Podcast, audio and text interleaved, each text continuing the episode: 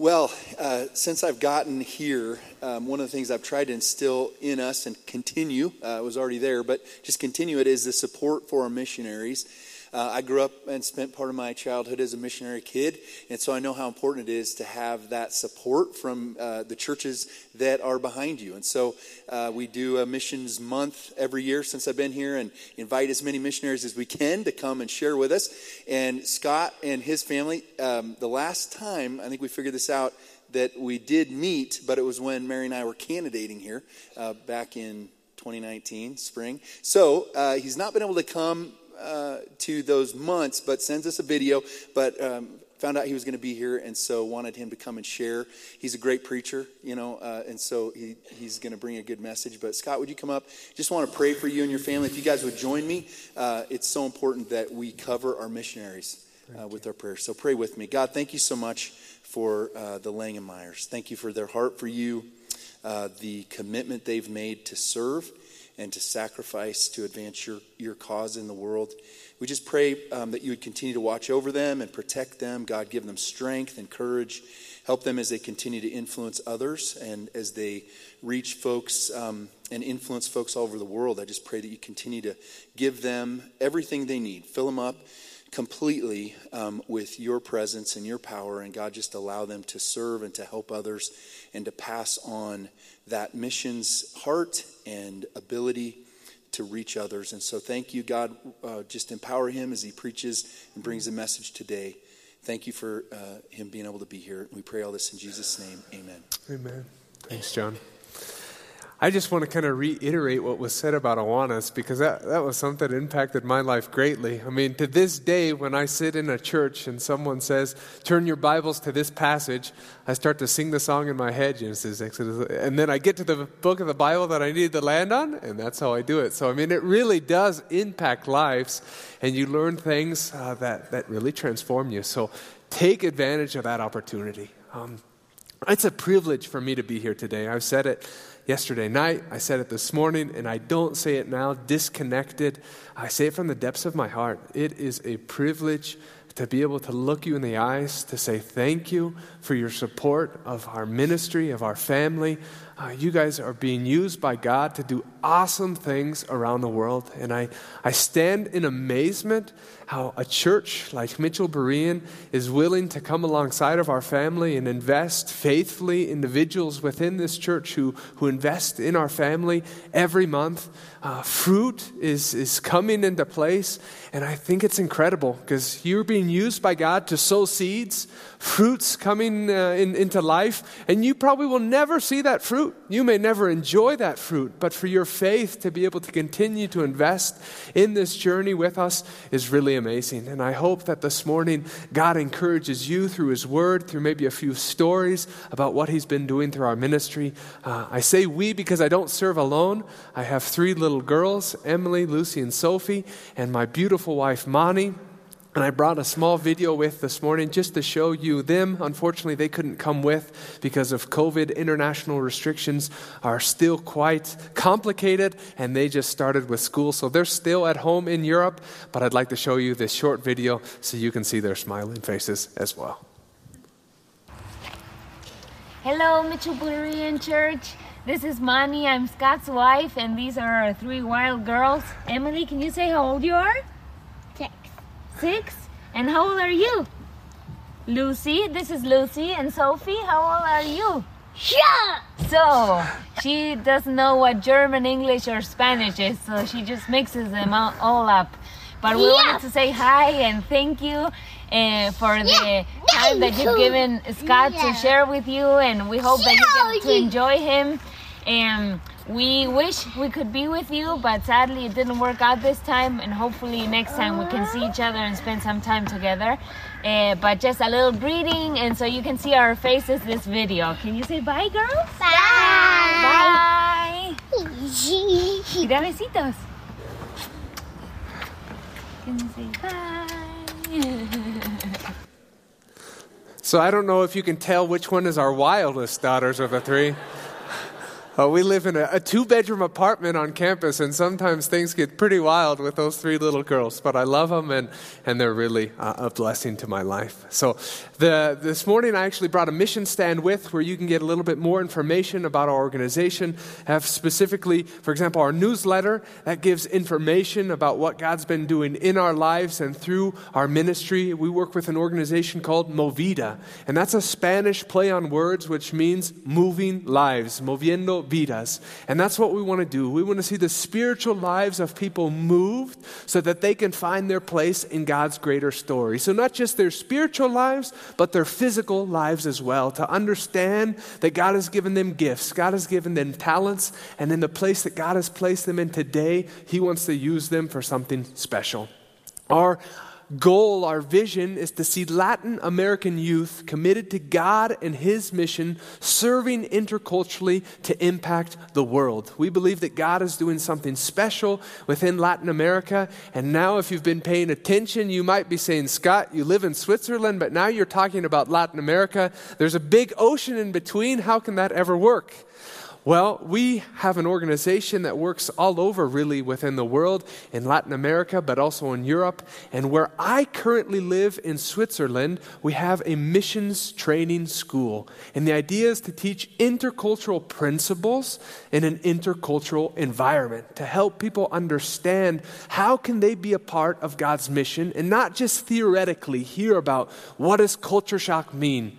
What does learning a new language mean? But to really experience it. We have Bible classes which we give our students, but we also have kind of a character training school where we put people in difficult situations where they can be confronted with what they have within their own hearts so that God can transform them. And we do that consciously, sending people into difficult situations. And that's something I believe from the depths of my heart. I've never heard someone leave Disneyland and say, Man, I just learned so much. That was a great time. But what I do hear is people, when they pass through difficult, challenging situations, when they reach their limits, they say, God just taught me so much. And so we do things like send our students into guest families for one week where they don't understand the language, uh, where they really don't know how everything works, but where they have to observe, where they have to learn how to communicate with the little abilities that they do have so that they can be confronted with their own character and that God can work at the depths of their being. I've been now on the mission field for about 11 years, and I've really come to, the gra- grasp the fact that the majority of missionaries don't leave the field because they don't have a great Bible knowledge. The majority of missionaries return home because they have a very difficult character. Uh, they, they have a difficult time forgiving other people. They have conflicts with other people on the mission field. That exists as well. And they just can't find the way forward. And so we try to help uh, create these situations where people can be transformed, where they can learn principles that will help them in their future ministry. Our school is called Prisma, which is another Spanish word, and the idea is that people will come in just as light enters a prism, that's Prisma, uh, and they'll be transformed to go out on the other side as a bright light to shine the good news of Jesus in a relevant language that reaches the hearts of the people. So you can take some information from the back. We also have a short term program for young people from three months to 12 months for people who would like to kind of take a gap year, learn a new language, be used by God in a special way, uh, that will turn your life upside down. I guarantee it, and you'll never regret it. So you can see our stand at the end. I brought two friends with today, Brittany and Mauro. They helped lead a missions trip from this church in 2017 to Costa Rica, and I know that they would be excited to see you guys as well and talk with you. So the last thing that I want to introduce is I brought this nifty little yellow card, and on the back side, there's an opportunity to fill out your name and address. I'd love to stay connected with you, uh, to be able to send you our newsletter and ministry updates. I know that you receive a lot of things, and I'm not going to just send random stuff all the time, but I do want to be able to have you be connected to what God's doing, to be given new opportunities. We have lots and lots of opportunities, no matter if you're you're a farmer, if you're retired, uh, if you're a student, uh, God can use you, and, and we would love to help you get connected. So you can fill that card out. We have a little box at our stand too. You can put it right in there. Or if you want to support the U.S. government, you can pay for postage and send it in as well. A little bit of stimulus never did anybody any bad, huh? Uh, but you can fill that out and give it to us. And the last thing that I brought, because I'm coming from Switzerland, I thought that I'd have to bring some Swiss chocolate, so you can get some of that uh, at the stand at the back. I don't want to take it home, so feel free to, to grab some of that. Wonderful. I'm going to say just a quick word of prayer, and then we're going to dive into the book of Esther. Jesus, you are, you are so, so good. And just singing that song again this morning reminded me of, of how throughout all of my life you've been faithful. And I pray, God, that this morning you would help us to see your faithfulness. I know that we all have a different situation that we're experiencing now. Maybe we're frustrated, maybe we're hurt, maybe we have questions that, that seem to have no answer. And I pray, Father, that this morning you would replace that doubt, that fear, that frustration with your character, with security in who you are, and that we would see you in the things that you're doing in our lives and around us. In your name I pray. Amen.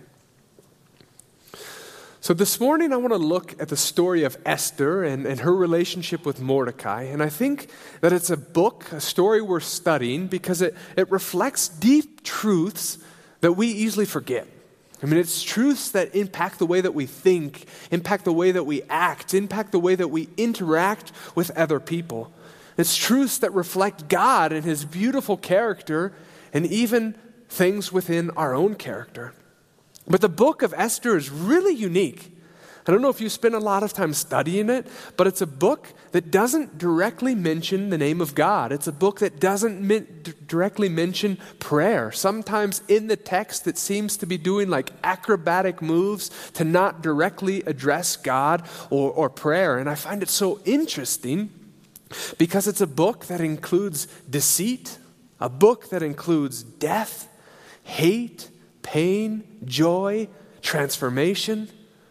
A book that I think is very relevant for a situation in which we are living in today. And the book starts out with a king, and this king is loaded. Like he's got a lot of stuff, and he wants to have a party to show everybody what he's got. So the text says that he had a party for 180 days to show off his riches. So, I mean, we're talking about a guy who's got some deep pockets. And during this big party, he reaches a point where he wants to do something like the county fair to show off his wife, how beautiful she is, kind of like the prize bull, and, and bring her out in front of everybody. And the woman says what I think every woman in that situation would have said Nope, I'm not going. And that makes the king so mad that he actually takes her away and, and, and she's no longer queen. And then Esther, through different circumstances, is ultimately chosen to be the new queen. And then in the story, there's a, a guy named Haman. And, and a little bit before that, Mordecai, so that's her spiritual father, it's kind of like her uncle, tells her as queen not to tell the other people that she's a Jew. And so then Haman, who comes up later in the story, wants all the Jews, wants her uncle Mordecai to bow down to him. And Mordecai doesn't do it. And that makes Haman so mad that he has the king write a new decree that all the Jews will just be killed, they'll be slaughtered. So, I mean, talk about an unproportional punishment for what had happened. This just shows the man's anger for what had happened. And then Mordecai comes to Esther and has a thrilling conversation with her about what's going to happen to her and what will happen to the rest of the Jews if something doesn't change.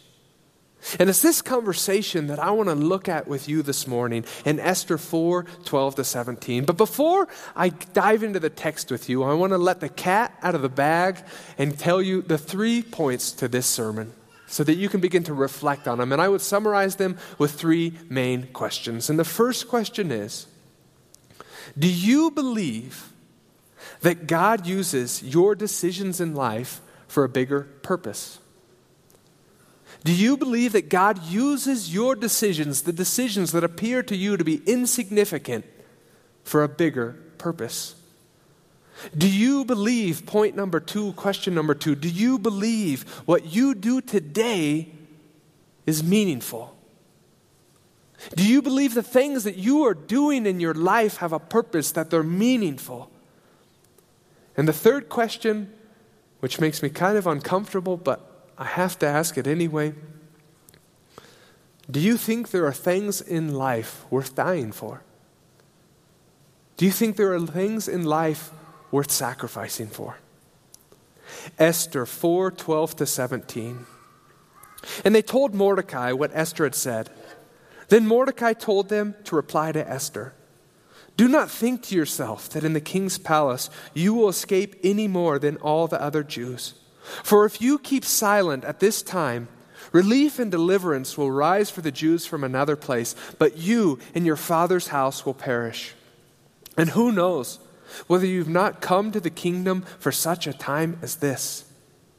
Then Esther told them to reply to Mordecai Go, gather all the Jews to be found in Susa, and hold a fast on my behalf, and do not eat or drink for three days, night or day. I and my young women will also fast as you do. Then I will go to the king, though it is against the law. And if I perish, I perish. Mordecai then went away and did everything as Esther had ordered him.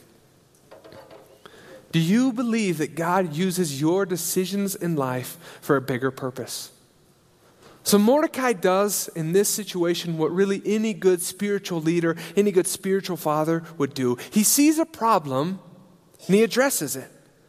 You know, it's easy for us to read through this passage without it connecting on a deep level with our emotions because you and I both know that today, when we go home, we're going to have something to eat, we're going to go to sleep, and it's more than likely we're going to wake up the next day. But when Mordecai talked with Esther in this moment, they didn't know how things were going to end. They didn't know what the end result would ultimately be. All he knew was that if something didn't change, they would both pay the price with their life. And so, how does Mordecai address this problem? He helps Esther see what's truly happening. He, help, he, he makes her aware of the reality in which she is living.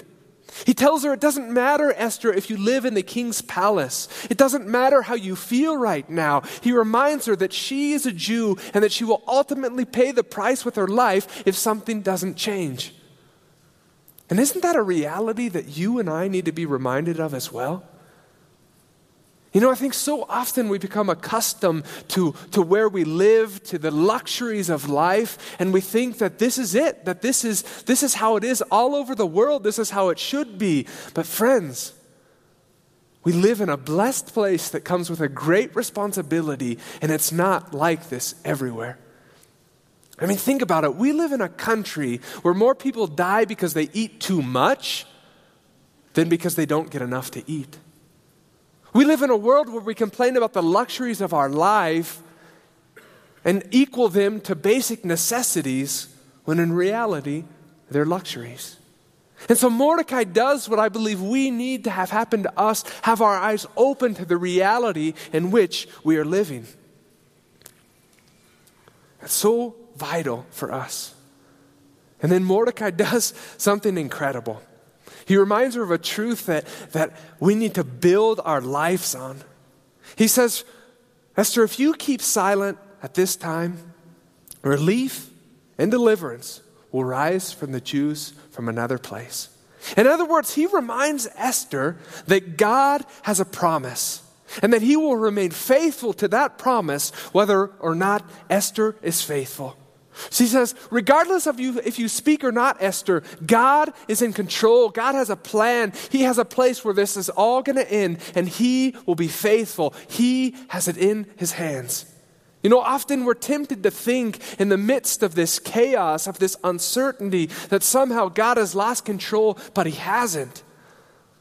I love that the Bible doesn't give easy answers for complicated realities.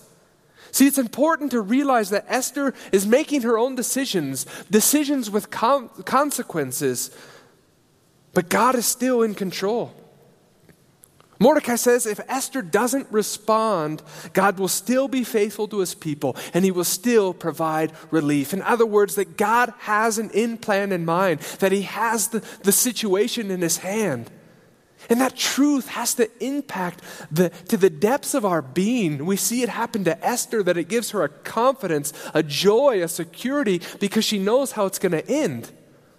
Right? If we know how things will end, how we vision the future, impacts how we live today.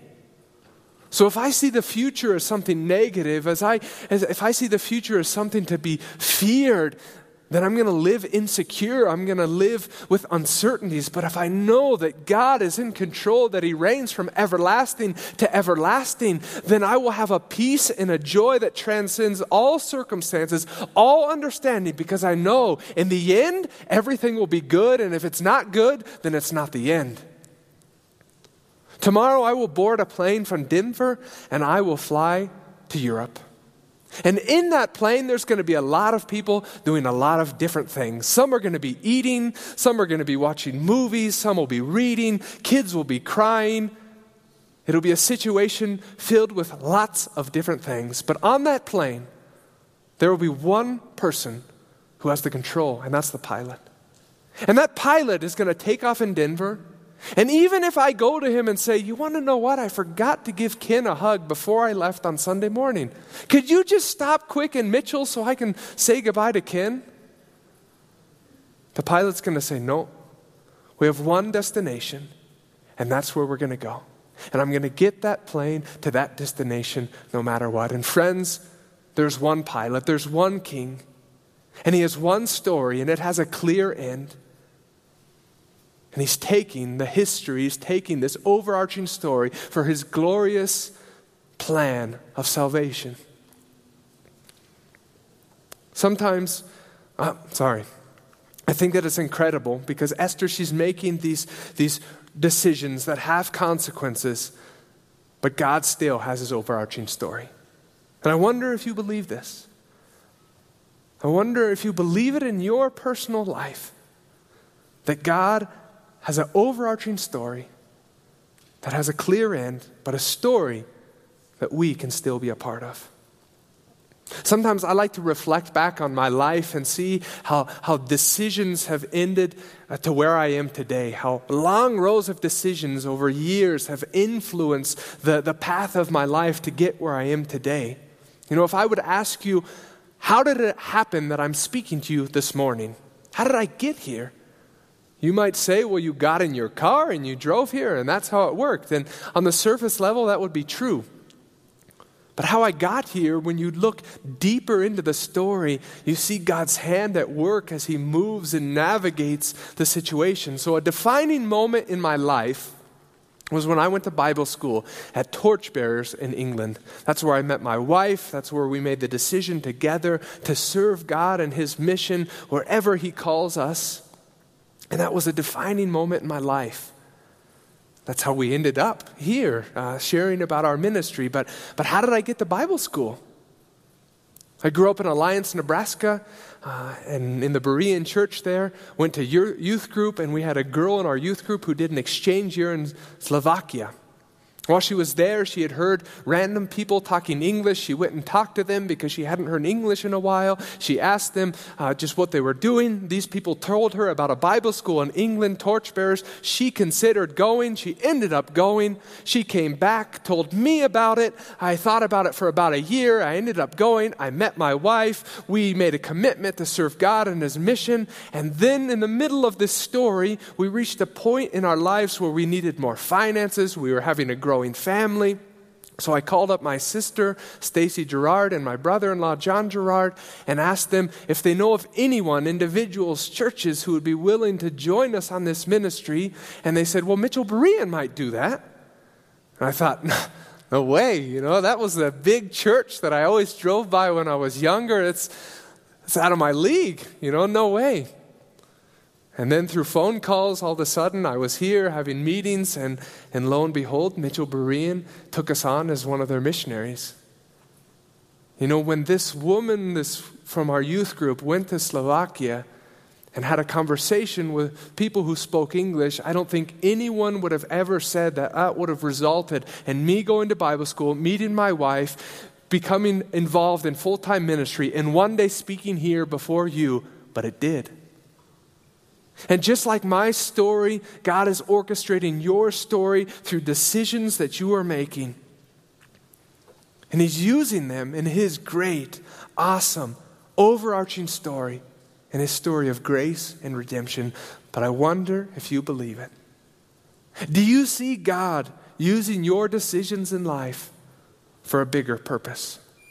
God is at work even in moments where things appear random, even when moments when things appear insignificant. We have to realize that God is in control, that His future is secure, that He's, that he's taking these decisions that we make that seem insignificant and using them for a greater story. Now, this is a significant question that demands a response because it affects the way we live in the present. It affects the way we interact with others and how we live our life. Leads me to my second point and second question. Do you believe what you do is meaningful? Do you believe what you do is meaningful? So, Mordecai, after making Esther aware that she's part of a bigger story, he asks her a profound question that really like cuts to the heart. He asks her if it's possible that she's in her current position for a purpose. He says, And who knows whether you've not come to the kingdom for such a time as this? So let's reflect on Esther's life just for a second. I mean, she didn't just wake up one day and whew, she was queen. I mean, she became queen after a long row of decisions. And some of those decisions were terrible, they were deceitful, and you would probably never hear someone using the pulpit to say, This is how I got where I am. But that's what God used. He used her story. And now Mordecai helps her understand that regardless of how she arrived where she is, she's now in a position for a purpose. And it can be used by God for something meaningful. Do you believe that about your own life? Do you look back on your life at a long row of decisions, some good, some bad, maybe even some terrible, and know that your story can be used by God and His grace? and that He wants to use you to be a part of something meaningful. You know, I find it interesting that Esther, she wasn't a prophet, she wasn't a pastor, she wasn't a missionary. She was a woman in a specific position who now had the opportunity to be used by God. I think too often in our lives we minimize what it means to be used by God. And we, we put in different boxes or, or define things in our life as spiritual. These are the things that I do for God, that I do in His power. And these are kind of just the things that I do. But I'm convinced that God doesn't want to just use certain areas of your life and, and define them as spiritual, but He sees that who you are, that what you do day in and day out, as an opportunity to bring Him glory, as an opportunity to affect and impact the lives of others through the power of the gospel. So I think that sometimes we're tempted to minimize or say, these are the spiritual things I do on Sunday morning or the spiritual things I do within my workplace. And we say that to be a Christian means to put little Bible verses on cups, or maybe before we, we start our day at work, we have a short little prayer, and that's it. And I'm not minimizing that. That's a good things, those are great things. But if we minimize our purpose, our place in God's story to just certain moments within the day, I believe we're missing the point. I don't think that we can separate the things we do for God, the things we do in His power, from the things that we're currently doing. Because God wants to use all of our life, all of the, what we are. So, how do we do that? How did Esther do that? And I believe concretely that means to live out the gospel, to live in this reality that there is good news, that, that broken hearts can be mended, that empty hearts can be filled, that there's nothing that can fill it with except for that treasure of Jesus in such a deep and passionate way that it affects the way in which we live. And I think that we can't be oversimplistic with that. I've read once a story from a man named Timothy Keller. He's my, my favorite author, one of my favorite pastors. And he's told a story about a woman who arrived at his church. And the woman uh, was there, and he asked, Well, how did you get here? And she said, Well, in my work, I had made some mistakes, and, and the management had found out about that, so they called in my supervisor, and my supervisor went in, and they got they kind of got mad at my supervisor. But my supervisor took responsibility for the poor mistakes that I had made. She said that impacted me so much. So she, she asked to have a meeting with her supervisor, and she told him, You know, I've had it happen a lot of times in my life that people have accepted credit for the good things that I've done. But I've never had it happen that someone has accepted credit for the bad things that I've done. Usually, people would throw you under the bus and kind of make sure that my rep- reputation is intact, and what happens to you doesn't really matter to me. And she asked him, Why would you do that? Why would you accept responsibility for the negative things that I did? And he responded, Well, to tell you the truth, I'm a, I'm a Christian. And there was someone who accepted the responsibility for the negative things, the terrible things that I did in my life. And so, how can I not do the same for you? And that woman was so impacted. She said, Man, what church do you go to? I want to be a part of it.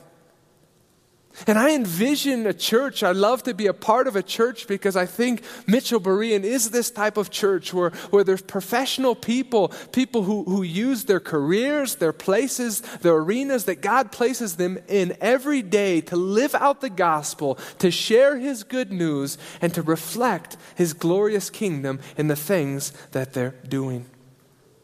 So, do you believe what you do is meaningful?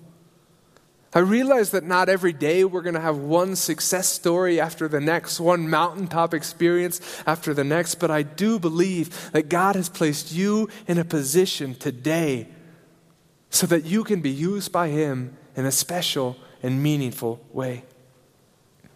You know, who knows whether you have not become a carpenter, a teacher, a businessman, a nurse for such a time as this.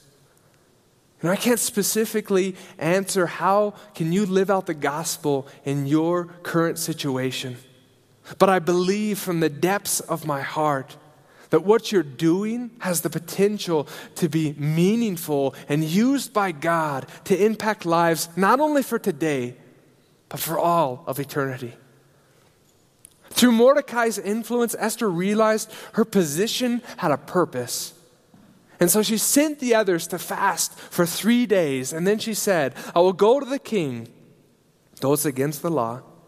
And if I perish, I perish. Wow. If I perish, I perish. Point number three and question number three Do you think there are things in life worth dying for? Do you think there are things in life worth sacrificing for? You know, I think we, we often live with the temptation to believe that this is all there is, you know, that this is kind of the end result, that, that what we experience today, that's it. But friends, this isn't the end. This isn't the end result. There, there's something so much better, so, something so much more beautiful. And I realize that in our Western world, we're probably not going to reach the point where we say, if I perish, I perish. But we probably will reach a point where we say, if my reputation is damaged, then it's damaged. If my financial situation gets worse, then it gets worse. When we live in obedience to God and live out the purpose and meaning that He has for our life. But how can we say this? How can Esther reach a point in her life to say it from the depths of her being and really mean it? You know, to get past that point of just looking out for number one and saying, if I perish, I perish. If, if I'm set back, it's okay. And I believe the only way that we can truly do this, the only way that Esther could truly say this from the depths of her being and mean it, is to realize that in our life, we can have a lot of good things. We can have a great job. We can have awesome hobbies. We can have cool material possessions. but we have something so much better. To realize in our life we can have great relationships, we can have people that we love a lot, but there's one that we love more. I don't think it's about loving others less. I don't think it's about caring about others less, but it's about realizing that God is supreme, that He is ultimate, that He is our biggest treasure. I think this is the only way that Mordecai can invite someone that he loves into such a difficult situation. How he can invite her in a situation that could ultimately cost her her life because he knows that God is supreme. He knows that he is the ultimate treasure and that even if everything else is falling apart, that if the world around her is crumbling, that internally she can be at home because she's loved and accepted by the King of Kings. You know, today you and I live with great news because we actually did have someone who perished for us. Someone went in our place, but conquered death and beat the pain and suffering.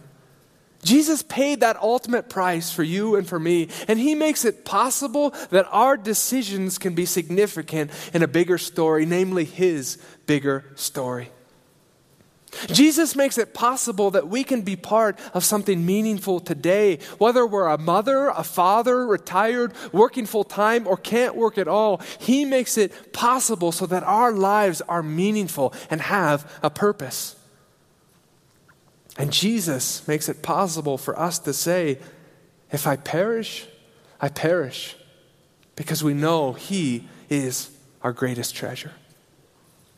Friends, these are truths that we have to be reminded of day in and day out. I find it so amazing to read the Bible and to see men and women of God who had unforgettable experiences with God and then they forget about it shortly thereafter and live their life as if it never happened. So, Moses in Genesis, he has an experience with God in the burning bush right? An experience that if you and I would have, we would say, that's enough for a lifetime. That's awesome to hear God's voice audibly and just know what you got to do. And then you read three chapters later, Moses forgot about everything and he's crying around wondering what's going on because things aren't exactly what he thought they were going to be. And that's you, that's me. We need to be reminded that God is in control, that he has a clear end in mind. And how we understand that, how we understand the, the future and his hold on that future affects how we live in the present. And the opposite is also true. If we look how we live in the present, it shows what we truly believe about the future. Friends, God is at work and he's doing incredible, amazing things. Sometimes I think after now 10 years of ministry, 11 years of, of being outside of the United States, sending my newsletter, inviting people to financially support with us, to support different projects. Sometimes I wonder, man, are they ever going to get tired? Are they ever going to just say, you know, you just go your way and we're going to go our way? Uh, it's been cool, it's been good, but, you know, it's just not, no, it's, it's been good. And then I read this story. I see God inviting Esther into this story, and I think, man, we're not losing anything. Any invitation that I extend to you isn't a loss. It's not, it's not something that, that just misses the point. It's an invitation into His great story, realizing that Jesus, that God, is our biggest treasure, and that everything else is really just of second importance because He is of ultimate importance. Do you believe that God uses your decisions in life for a bigger purpose? Do you believe the things that you are doing today are meaningful? And do you believe there are things in life we're sacrificing for? I'd like to pray.